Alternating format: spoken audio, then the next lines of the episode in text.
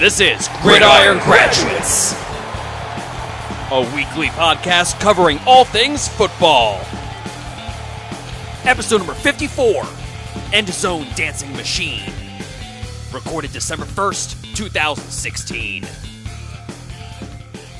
Bill Rossetti and Ian Warren hit you guys back up on the Gridiron Graduates. Hope you all had a great Thanksgiving and uh, enjoyed the games. There's some pretty good ones. Uh, yeah, hopefully you had a lot of food and hopefully your shopping over the weekend went pretty smoothly. Uh, like I said, Bill Rossetti and my boy Ian. How you doing, man? How was your holiday? Everything going good for you?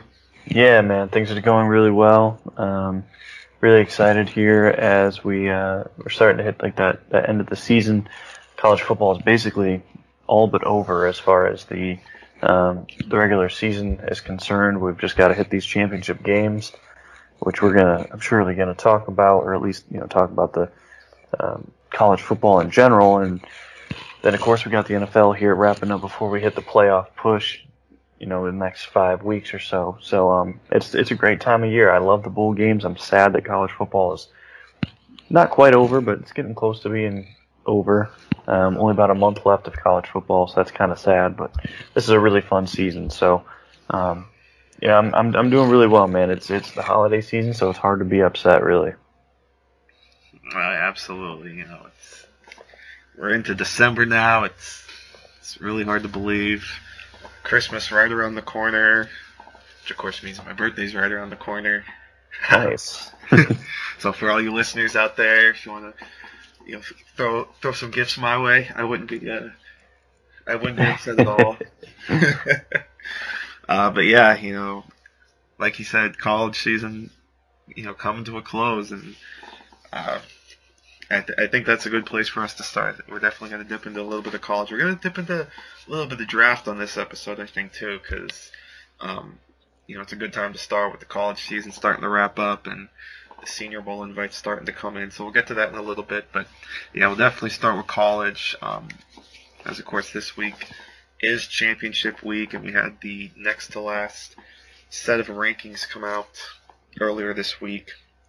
And with the, you know, of course, one of the big results from the weekend was Ohio State beating Michigan, and then Penn State beating uh, Michigan State to put Mich- to put Penn State into the Big Ten championship game against Wisconsin, uh, and of course the in turn that knocked Michigan out of the top four and moved Washington in after they beat Washington State to claim the Apple Cup and their spot in the Pac 12 title game against Colorado. So looking at the rankings, got Alabama, of course, number one. At, at this point, we can, I think we can, you know, they're, they're obviously going to be in, probably going to be the number one seed, even might even be number one even if they lose to Florida. Um, then you got Ohio State at number two. And of course, again, obviously Ohio State isn't playing this week, but I think it's pretty safe to say at this point they're going to be in the playoffs as well. The way that they've been locked in at number two for a couple weeks now, and now they have the win over Michigan. They have a win over Wisconsin.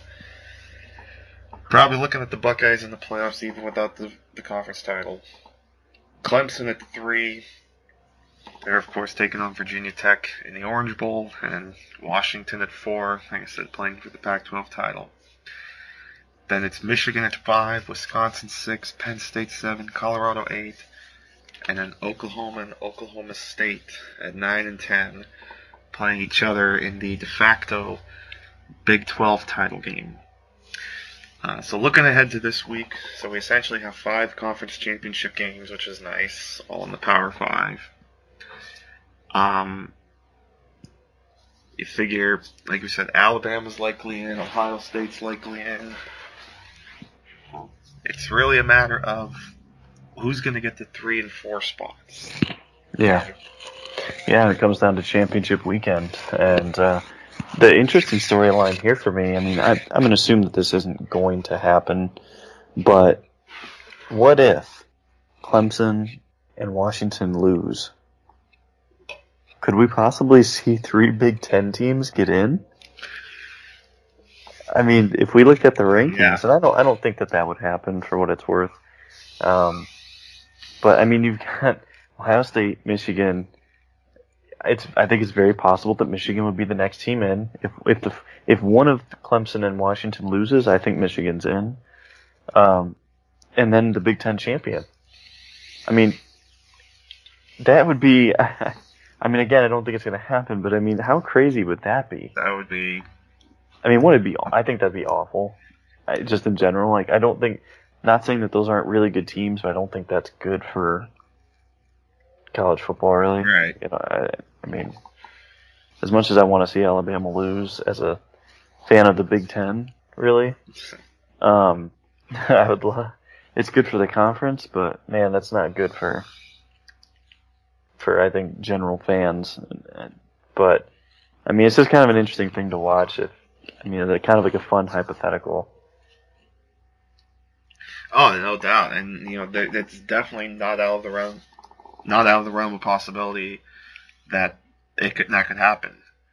Um, you know, I even just in talking about the Big Ten championship, you know, um, specifically a team like Penn State, I think they would require both Clemson and Washington losing for them to get in, because I think it's going to be really tough for them to. Number one, it's going to be tough for them to jump Michigan too. You know, I mean, even with the rankings now, Michigan's two spots ahead of them. You know, it's it's gonna it's obviously very tough for the committee to overlook or to ignore that uh, blowout earlier in the season in Ann Arbor. So I, I, think a lot has to happen for Penn State to get in.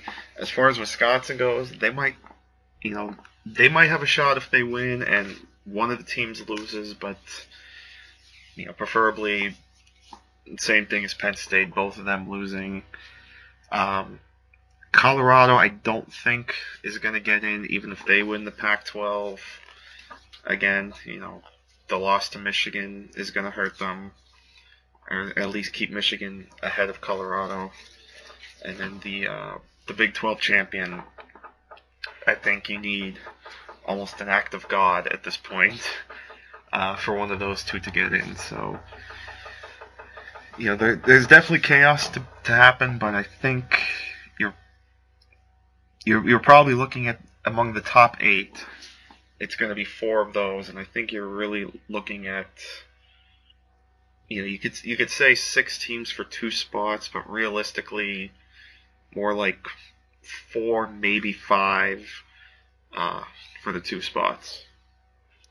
Yeah, one thing that I, the only thing I really have to ask, and I, I hope, just out of a rooting interest, I would like to see Clemson, Washington make the the Final Four as well. Um, I would really like to see Washington play Alabama simply out of interest. I, I like seeing Pac-12 teams play more traditional power teams like Alabama, um, even Ohio State, and even Clemson to a degree. I mean, Clemson's a big physical team. Very, they're a veteran team on both sides. I think that'd be a really fun matchup. Um, but especially for Alabama, I think would be a great test for them. And uh, so my biggest question here is why isn't Western Michigan getting any love as far as possibilities with the uh, with the playoff?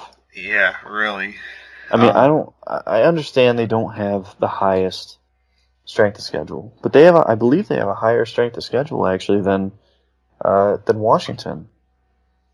I think Washington is in the 60s with their strength of schedule. I'm going to look that up here real quick while we're talking, but Western Michigan has beaten everyone they've played.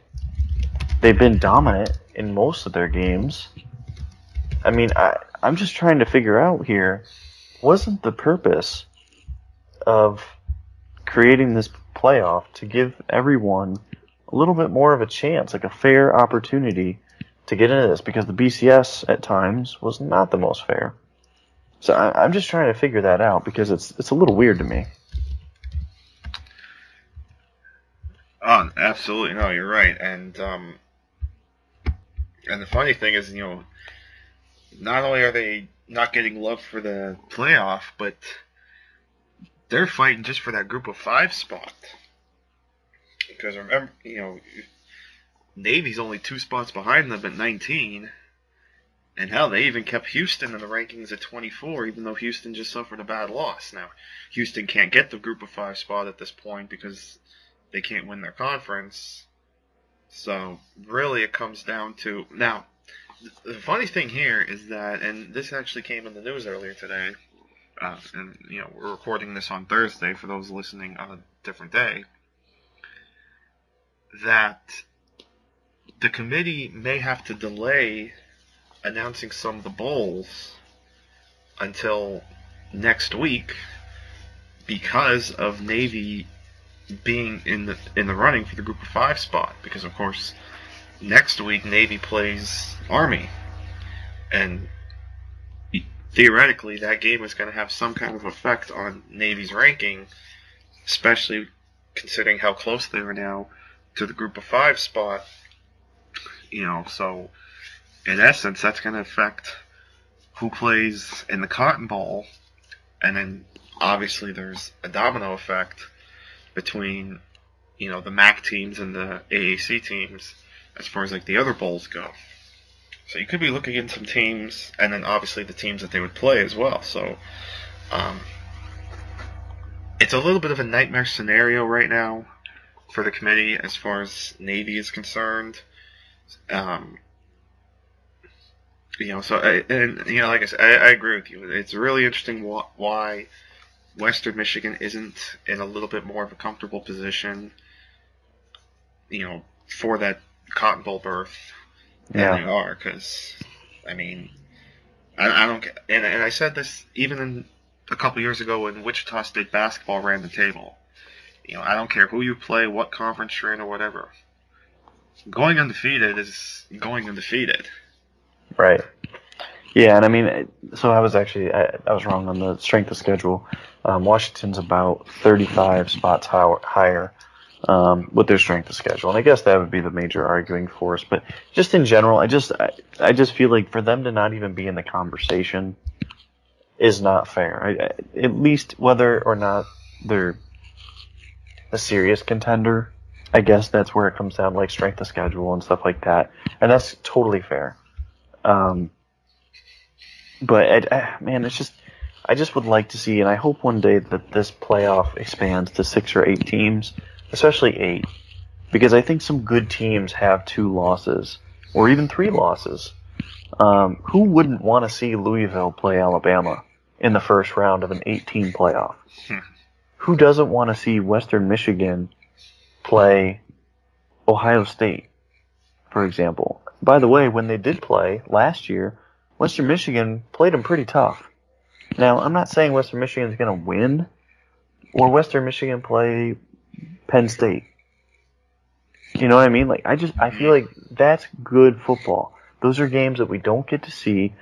Very unique matchups. Um, it puts more coaches on the stage, and PJ Fleck is a heck of a coach too.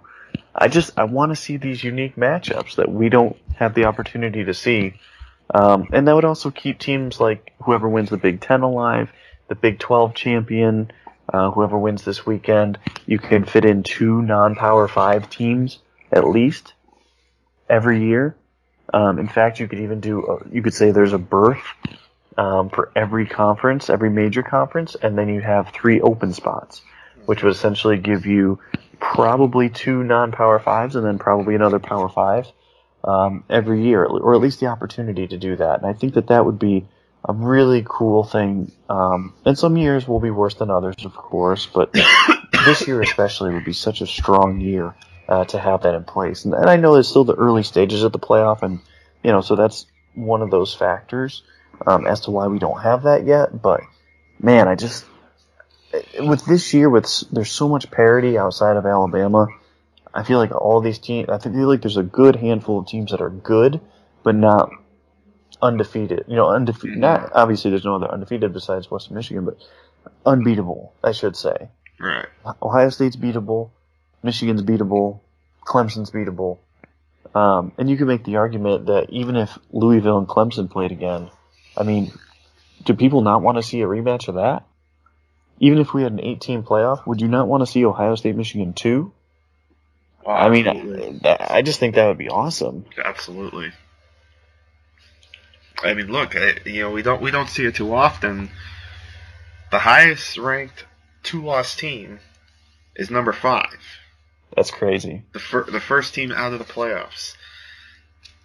I It seems I- very uncommon. yeah, I don't I don't you know I can't recall off the top of my head like the first two years, but I don't think the first No. team out or or the or even the first two teams out had two losses. No, because in 2014, it came down to TCU and Ohio State, Mhm. and those both had one loss, and Baylor had one loss until their loss against TCU. Yep. Um, and then last year, I'd have to take a look at it, but I believe that's correct as well. Um, so I mean, it's you know, it's one of those it's one of those years where, and it I don't think that's an indictment on these teams are not good. I just think that there's a lot of quality teams right now um, without dominant teams, which is okay too. Like the the product this year has been fantastic.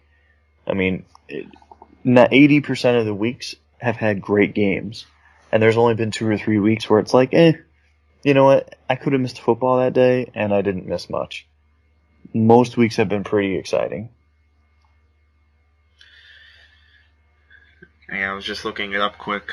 Um, yeah, last year the first team out was Iowa, who of course only had the one loss, and that was in the Big Ten championship. Uh, then the next team out was Stanford. They had two, but yeah, it, it just goes to show how crazy um, this season has been, and that we are looking at the possibility of a two-loss team being in the playoffs. As far as other you know, I just want to talk to a little bit about some of the potential bowl matchups we could see, um, and some of the interest that could be there. Um, now we expect Alabama to um, to win the SEC, which would put them as the number one seed and put them in the Peach Bowl. Um,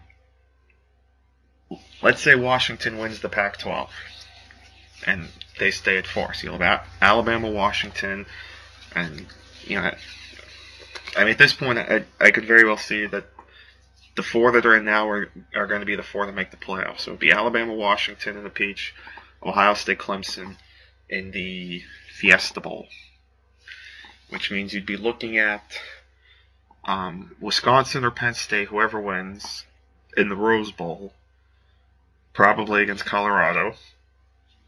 Sugar Bowl looks like it's going to be the Oklahoma Oklahoma State winner against Auburn. Orange Bowl looks like it's going to be uh, again assuming the top four hold. Orange Bowl would be Florida State against Michigan, and the Cotton Bowl could potentially be Western Michigan or maybe Navy against perhaps the Big Ten championship loser. You know, Hmm. maybe if maybe say if it's a close game, they keep the loser of that game high enough that they get that last spot.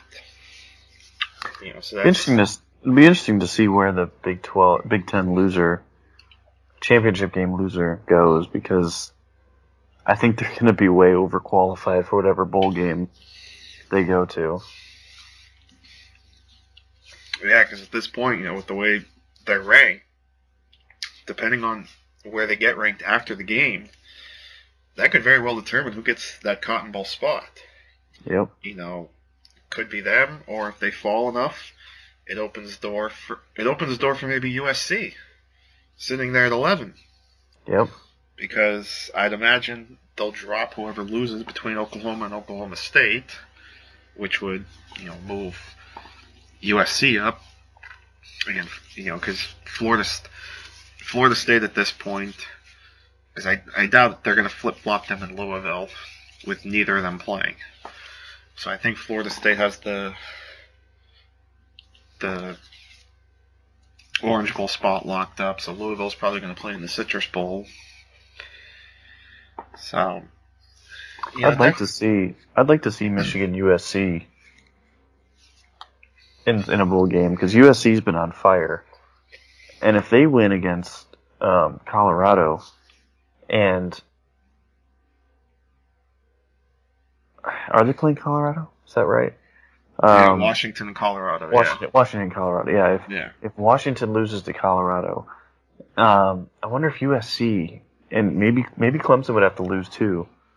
Is there any way USC can get in the playoff? I mean, that would be really interesting to me. They've been on fire the second half of the season.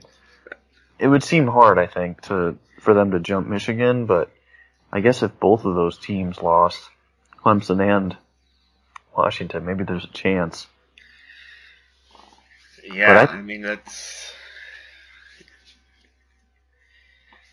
it, it's gonna be tough though. With obviously with with the three losses, Yeah. I think what would be what what a really interesting scenario here too would be is if Oklahoma State wins the Big Twelve.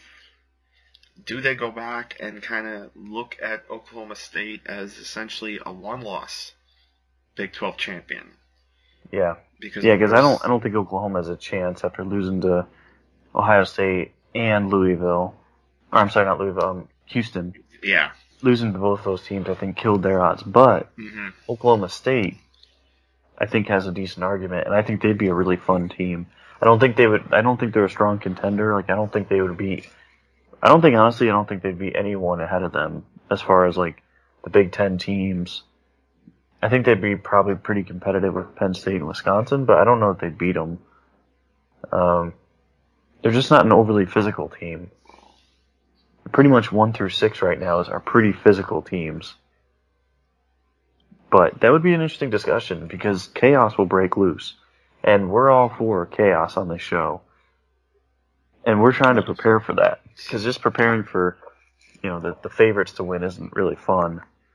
As much as I would like to see the Final Four be those teams, I also know it'd be super fun to see those two teams go down this weekend and then see who makes it in that Final Four. That, uh, absolutely. I, I'd love, because I love chaos as well. I'd, I'd love to see it happen. you know, you know, if say both Clemson and Washington lose, then you have all these two loss teams that they have to compare. It, it would be a struggle for the committee, that's for sure. And if that happens, I'll say the same thing that I say every year in March about the basketball committee and that's thank God I'm not part of the committee, and God bless those that are, because they have a lot of difficult choices to make. So,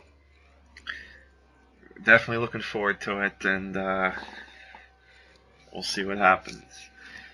So, I think we'll jump ahead now. Uh, we'll go ahead and talk about get into a little draft mode now. Like I said earlier, Senior Bowl right around the corner now. We could actually say it's next month now. Hard to believe. Now that we're in December, um, invites are starting to go out. Almost 50 players have accepted their invitation so far. Mm. And um, we'll go ahead and discuss, get your thoughts on some of the guys that you you mentioned you liked. Um,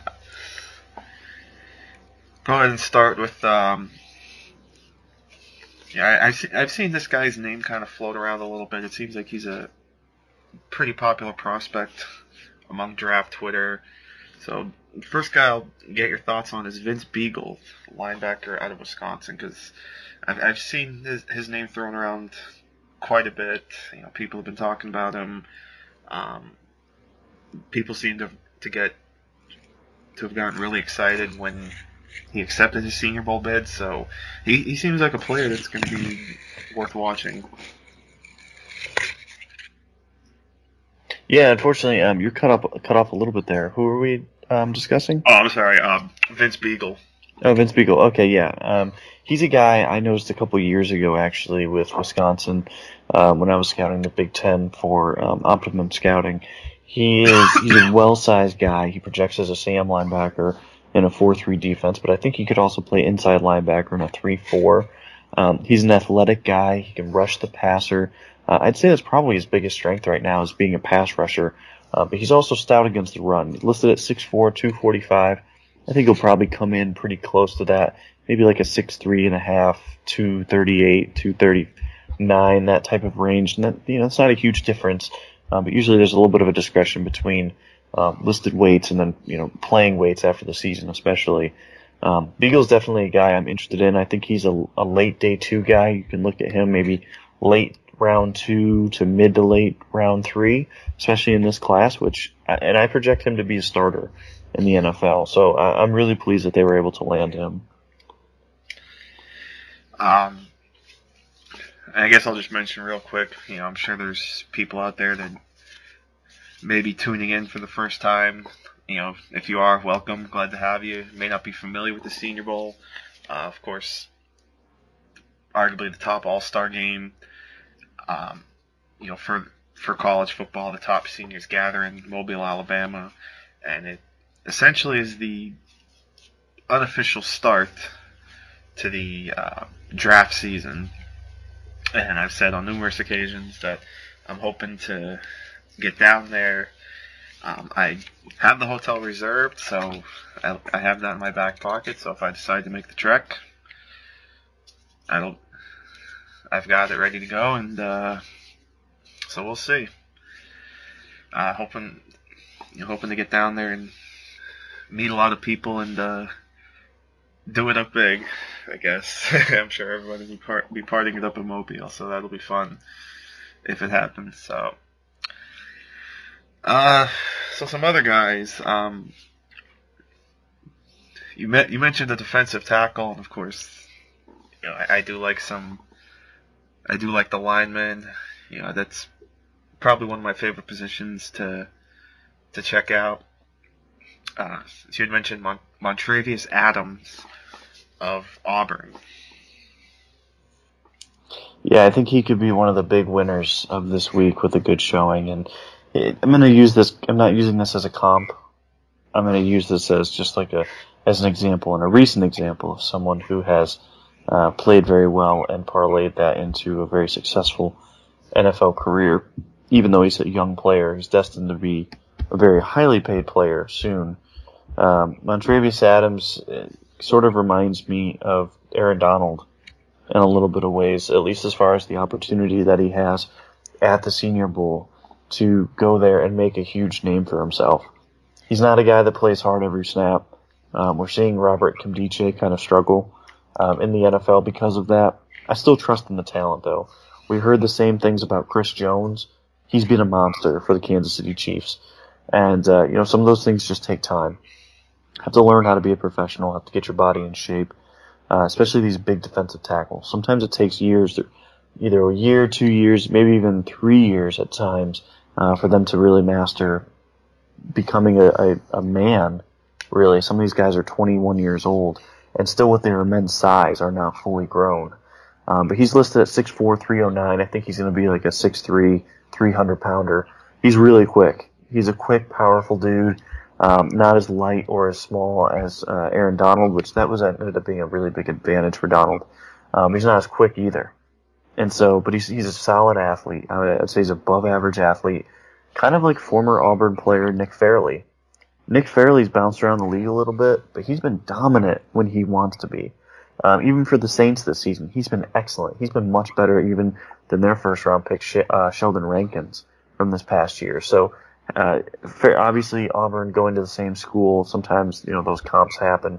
Um, they sometimes happen for a reason too, because teams tend to uh, recruit and scout um, players that were previously successful in those schemes, and that's why Adams is very similar to Fairley, at least as far as his strengths. Um, I would like to see him work harder, but if he can go to the Senior Bowl, interview well, I think he's going to do really well. Um, just in those one-on-one drills, he should look like a star. Uh, he's got a real opportunity to be a first-round pick. Uh, one of the things I find a little interesting right now, you know, you know, obviously quarterback always seems to be a bit of the talk at the Senior Bowl. Um, so far, there's two that have accepted their invites, but one has an injury and is certainly questionable for the Senior Bowl. That's Seth Russell of Baylor. The other one right now is Davis Webb of Cal. Um, it'll be interesting to see who the other quarterbacks will be going to Mobile. I noticed the other day on Twitter, someone had asked Dane Brugler of CBS, great, great draft guy by the way, um, about Mitch Trubisky, quarterback of the North Carolina, and it sound the way he answered, and then Patrick Wu, uh, fellow Penn Stater by the way. What's up, Patrick? Um, they both mentioned that Mitch is, I guess, I guess a little too young uh, for the Senior Bowl. He's not quite a junior graduate, so you're probably not going to see him. But there's already starting to be a little bit of buzz that he could be a highly drafted quarterback, maybe even the top quarterback. I don't, I don't know what kind of feeling you're getting from him right now, but um, or you know how much you've checked him out so far, but you know what, what's your take on that? Yeah, I think it's too bad. I would have liked to have seen him be at the Senior Bowl. It would have been a really good um, opportunity for him. And obviously, there's not much he could do. Um, not much he could do about that. It, it is what it is. But from from my standpoint, and I haven't seen everything on Trubisky yet. I finished up Kizer. Um, I'm up to date on Watson. I have you know pretty good takes on them. I'm about halfway through Trubisky's film. Um, I think he's a raw guy he's a, he's a very talented uh, uh, passer, raw passer, but I look at him and I worry a little bit just in terms of uh, you know is this a guy that with only one starting season you know it's understand while it's understandable that he's raw because he's behind Marcus Marquise Williams last couple years how do you draft a guy that young, that young and inexperienced that high. Um, it's hard, man. Like I, I know that we want really talented quarterbacks, but every year I feel like some of these discussions are the same. It's like it's going to be difficult to justify taking him over some of the other elite players that are a little bit more proven, and quarterbacks will get pushed up. And I do think that he's a guy. He to me he looks like an early round two type, maybe a late first type of guy, a guy that can sit for a year or two. You can view him as you know a high end potential guy, but has considerable risks and doesn't need to play right away. Doesn't mean that. And again, this isn't my final take on him, but he's coming from a, a spread offense with great playmakers around him. Another star in Ryan Switzer, who I love at wide receiver. I think he's going to be a fantastic NFL player, uh, albeit a role player. He's not going to be a star, but he's going to be a great role player and a, a pain in everyone's neck for the next 10 years um, as a punt returner and as a receiver. Um, but Trubisky had a lot of talent around him. Elijah Hood at running back. The offensive line was fairly good. Um, the defense didn't do much help a lot of times, especially in their losses. But you know, Trubisky still has to figure out some of the kinks, some of the the nuance of the position. I'd actually like to see him return to school. I don't think he will. Um, from what it seems, his mom had made a comment a couple of months ago that if um, the NFL views him highly, he's going to declare. Um, I'll tell you this right now: he will be a first round pick. He will probably be a top ten pick. Everything I've gathered is is that that's the expectation: is he will be a top ten pick. He's not going to go back to North Carolina, really, no matter what I say, and that's good for him. He should take advantage, take full advantage. Uh, but I hope that if he goes to either Cleveland or Chicago or San Francisco or the Jets, um, I just hope that they don't force him on the field too early. I'd like to see maybe the approach that the Rams have taken with Jared Goff, who had a nice second game against the Saints. Not a flawless one, but a nice game against the uh, Saints.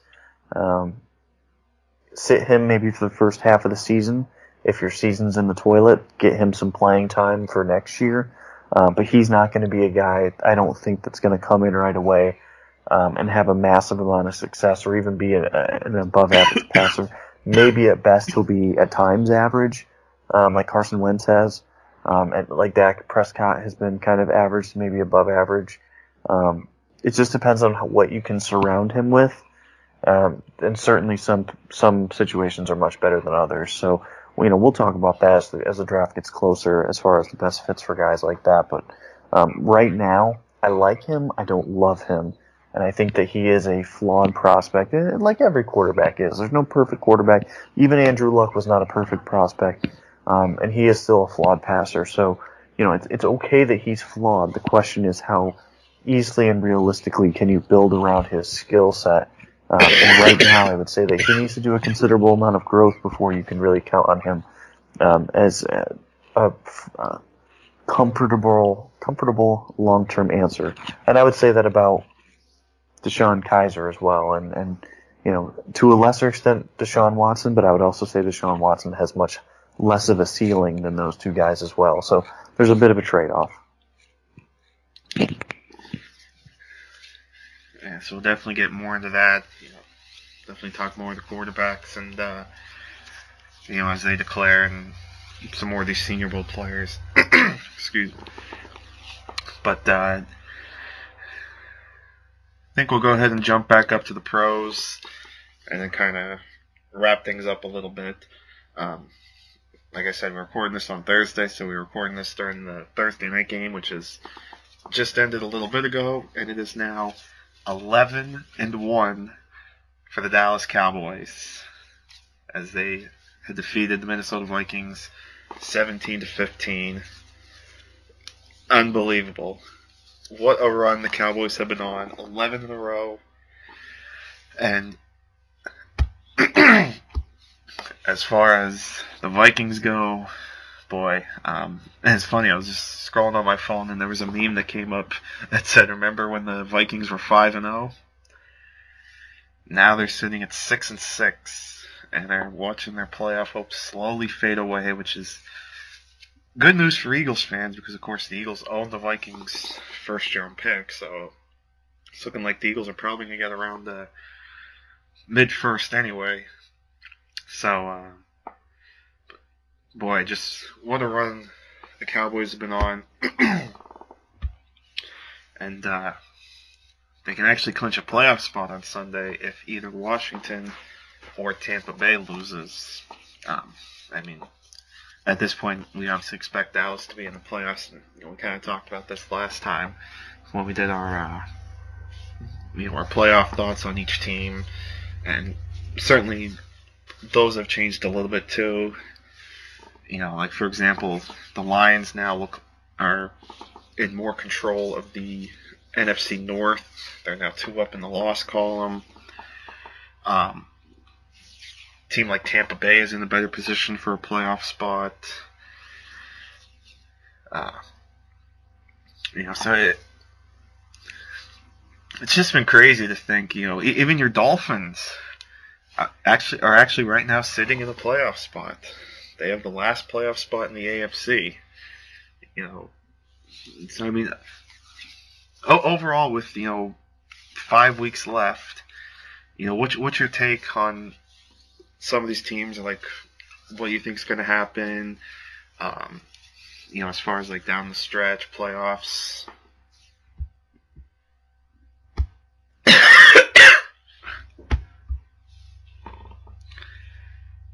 as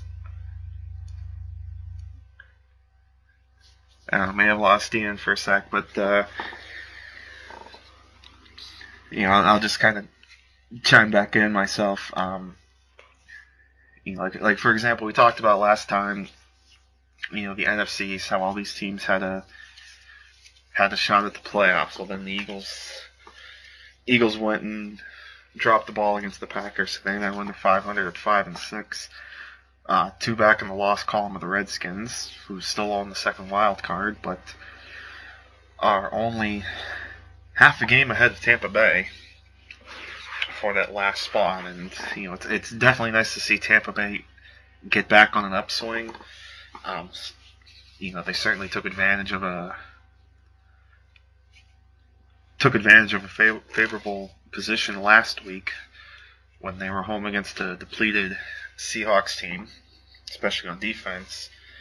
Um, but hey, you take a win however you can get it, and uh, Tampa's six and five, just out of a playoff spot. You know, the Saints kept their playoff hopes alive with the win. The Packers kept their playoff hopes alive, beating the Eagles. you know, so it, and just looking at the playoff standings, it's crazy to think that um, you know, right now, at the playoffs started, three of your final four from last season would be out of the playoffs. Two of them are under 500. You know, with um, with Arizona at four six and one, Carolina at four and seven, and then of course Denver right now would be out of the playoffs at uh, seven and four, losing right now on the tiebreaker to uh, to Miami. Yeah, sorry about that. There, I actually caught myself on mute I was taking a sip of water. um, but no, I agree with you, man. The, the, the Buccaneers definitely. I mean, they're sitting really nicely, um, even though they're just outside the, the playoffs. As the Vikings lost tonight, um, so they dropped down to six and six. It leaves the Buccaneers at six and five. They're the only NFC team besides the Redskins with six wins.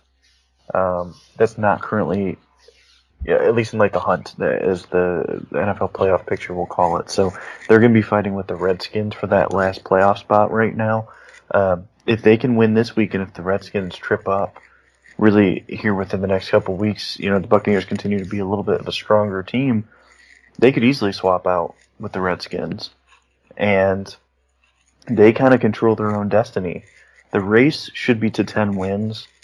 Um, if any of these teams finishes four and one between the Buccaneers and Redskins, if one of them can get to ten wins, I think they're guaranteed to be in. But more realistically, I think it's going to be more like a nine and seven, and then for the Redskins, nine, six, and one. Um, so the Buccaneers, they do have a little bit of work because the Redskins have that tie instead of a loss, and that is not helpful to them. But um, the NFC, it's right now between the Buccaneers, Redskins, and either this probably the Saints and the Packers. Um, the Eagles also are five and six, but the Eagles obviously are also chasing the Redskins, and I don't think that they're in a good position. Um, I think the Bears, Rams, Panthers, Cardinals. I think you can just cross them all off, and they're basically out of this. Um, I think if the Eagles or Pack- Packers or Saints, they got to get to nine wins. They, if not ten. Um, it's gonna be hard to win out though. To go five and zero the rest of the season after being up and down like those teams have been this year, it might be too much to ask. Um, so yeah, the NFC man, the NFC is to be a really tight race. I think between maybe three teams to get into the playoffs there at the very end, and we may end up just seeing it between being a two-team race between the Buccaneers and Redskins. Uh, but the Cowboys, Seahawks, Lions, Giants, Falcons, and Redskins. That's a pretty pretty loaded and pretty impressive uh, NFC bracket there. Mm-hmm. I'm just looking at the remaining schedules for some of these teams. Tampa, of course, they're at San Diego this week. Then they've got their two games against the Saints in the following three weeks, which, oh, by the way, sandwiches a trip to Dallas. And then they host Carolina in week 17. Mm. So, uh, pretty tough schedule. Not a brutal one, but you know, obviously the trip to Dallas is going to be a tough one. But um, and there's there's now talk that that game could could very well be, you know, maybe flexed into 425 or maybe even flexed into the Sunday night game. So. Um, so that'll be a big opportunity for Tampa. So, you know, obviously, definitely some winnable games. Um, and then we look at Washington's remaining schedule. They visit Arizona this week. Then they visit Philadelphia. Home against Carolina. At Chicago. Home against the Giants. Um, so. Mm. It's hard to really say who'd be favored. I mean, it's these teams are just so streaky. I mean, we really only have, I think, four really good teams, and even then, the Patriots losing Gronk. Um, the Raiders' defense is terrible. The Cowboys on offense have not been totally consistent, and you can't trust their defense really. I don't think. I know they're ten and one, but let's look at it realistically. I mean, they don't have many stars on defense, and on offense, I don't think that they've. Dak's played well, and obviously Zeke is amazing, and the offensive line is amazing. I, I don't think that they have converted as much in scoring opportunities, I think, as they could. Um, the Seahawks, we know about their offensive line, and we saw also the disaster last week against Tampa Bay. So even like the top of the teams are very flawed teams. Um, and it really, as like we enter the playoff season, it's like, could one of these wild card teams possibly get hot or stay hot in some of their situations and maybe pull off an upset early in the playoffs, first or second round? Yeah, absolutely. Um, and then, quick, I'll flip to the AFC because I don't know if you were talk about the Dolphins while you were on mute. Um, but you know, just kind of give us your thoughts on them, the run they've been on lately, and the fact that you know after that one and four start, they're now sitting here in a playoff position with just five weeks to go in the season. Do they have what it takes to um, finish the job? Can they hold Denver off and actually make it to the playoffs? Yeah, it's pretty amazing because five weeks into the season, I was saying, well, this team needs major changes. Um, it's clear that they are lacking talent on, in key spots. I still think that they are a flawed roster. I still think in general um, the roster is not overall too great. Um, but I will say this, and that they are forcing turnovers. So the defense, which is not very good, at least is making big plays. And when you're making big plays, it's a whole lot easier to stomach being an average defense because when you got when you have guys that aren't playing consistently high on a basically a, uh, uh, a drive to drive uh, uh, drive to drive consistency. With that in mind, you have to force big plays, or at least not allow big plays. Miami has not allowed big plays, and they've forced big turnovers. So that's why they're they've been successful on defense. Um, on offense, just much better. This is what we were talking about with Ryan Tannehill the last couple years. They have balance, and he is greatly, uh, greatly improved because of that. The defense has to respect the run, even when the run's not terribly effective. They at least have to respect it. He's playing very confidently. Um, the offensive scheme makes a lot of sense. No longer is Bill Lazor out here uh, just making stuff up and throwing it against the wall, uh, being hyped up by people and coaches that know him, um, despite him doing a very poor job uh, with the Dolphins as an offensive coordinator. So they actually have someone that, in Adam Gase, that is built around Ryan Tannehill's strengths a little bit. Um, and some of this is just Ryan Tannehill just playing what he's really about as well as uh, uh, he has been the last couple of years. But it's a whole lot easier to do that when you're getting the help around you and guys are finishing plays and you're getting a little bit of blocking, not necessarily a great um, set of blocking, but even just an average amount of blocking. Um, you know, I, I'm just. I, I look at this team and I say, can they win the wild card? Yes, I do think that they can. Absolutely. Um, I thought they'd get six wins on the season. Obviously, I was wrong. I'm happy to be wrong. Um, they've really what they've done is very impressive, but, but, they have to finish it out now. Like you said, the Broncos are right there. Um, the Ravens, tough game this week, really tough game this week. And if Miami wins this week, they are almost all but assured to get a playoff spot. They would basically just have to win two more games, and it would be very difficult for them to not get in.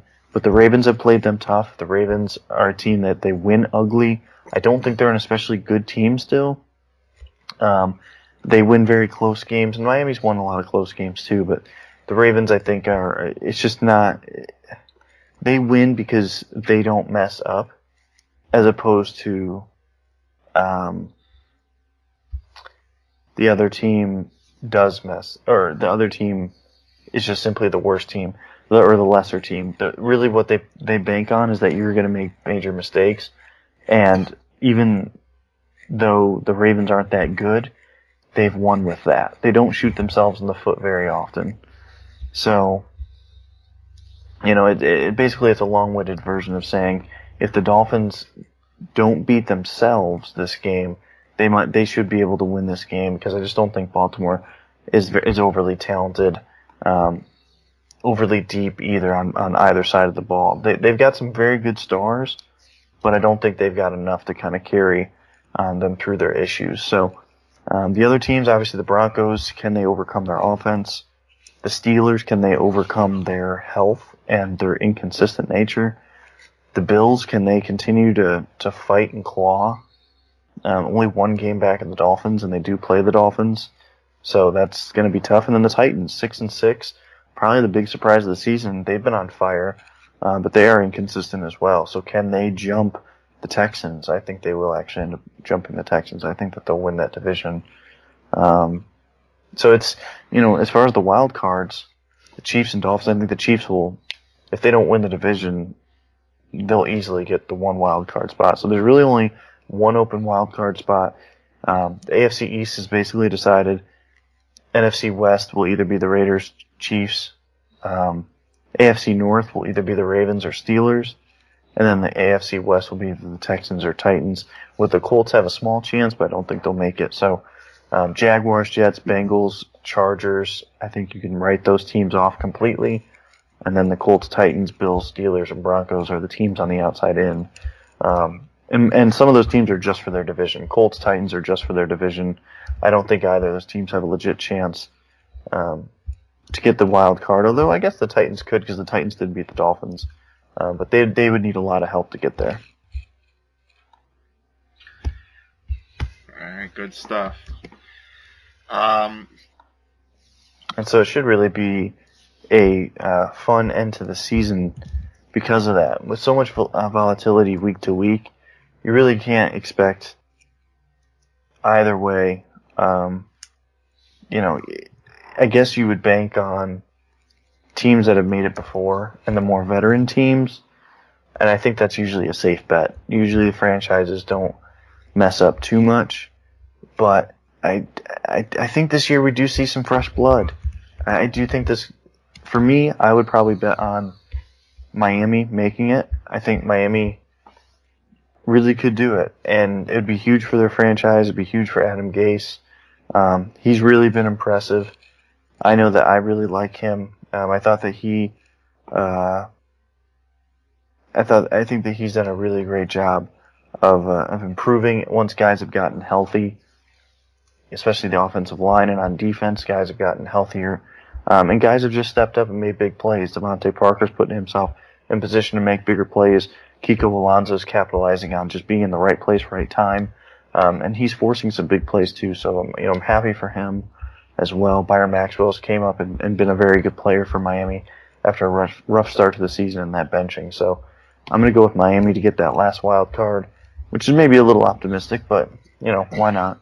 And, um, you know, like I said about the, the rest of the divisions, I think those will probably be close. And, you know, most of these teams are within one game of each other. So, um, but I'm gonna I'm gonna go with the Titans. I think is my upset pick. Nice, I like it. That that I think uh, I think that's a good place to stop. I think as always we got. And I'm not sure we might have lost Bill. Um, as I forget, I had the. well, we both pulled. it happened to us both. So there, there you go. This will be. Call us around the. Call us many around the horn. We both muted ourselves. um. But yeah, I think you know good stuff there. I think. uh I think that's a good place to stop. What do you think? I think we got some good info out there. Yeah, for sure, for sure. You know, it's um, uh, you know, and football is amazing because it changes so quickly. Um, but you know, I, I'm looking forward to really seeing how some of these division matchups, and I, I hope we continue to get some some fresh blood into the playoffs. It just makes it so much more interesting. Oh yeah, for sure. Um, so yeah, that's uh, that's our show for this week, guys. Thanks as always so much for listening. Uh, enjoy the games this week. Enjoy, you know, the potential college chaos, and get ready for Sunday when the bowl matchups are announced. And of course, when we come back next week, we'll certainly discuss what happened on championship weekend and maybe preview some of the bowls and start gearing up a little more for draft season. Um, so with that, for Ian Wharton at NFL Film Study on Twitter, I'm at Bill underscore Rossetti. Thanks so much for listening, guys. Take care, and we'll see you next time right here on GG.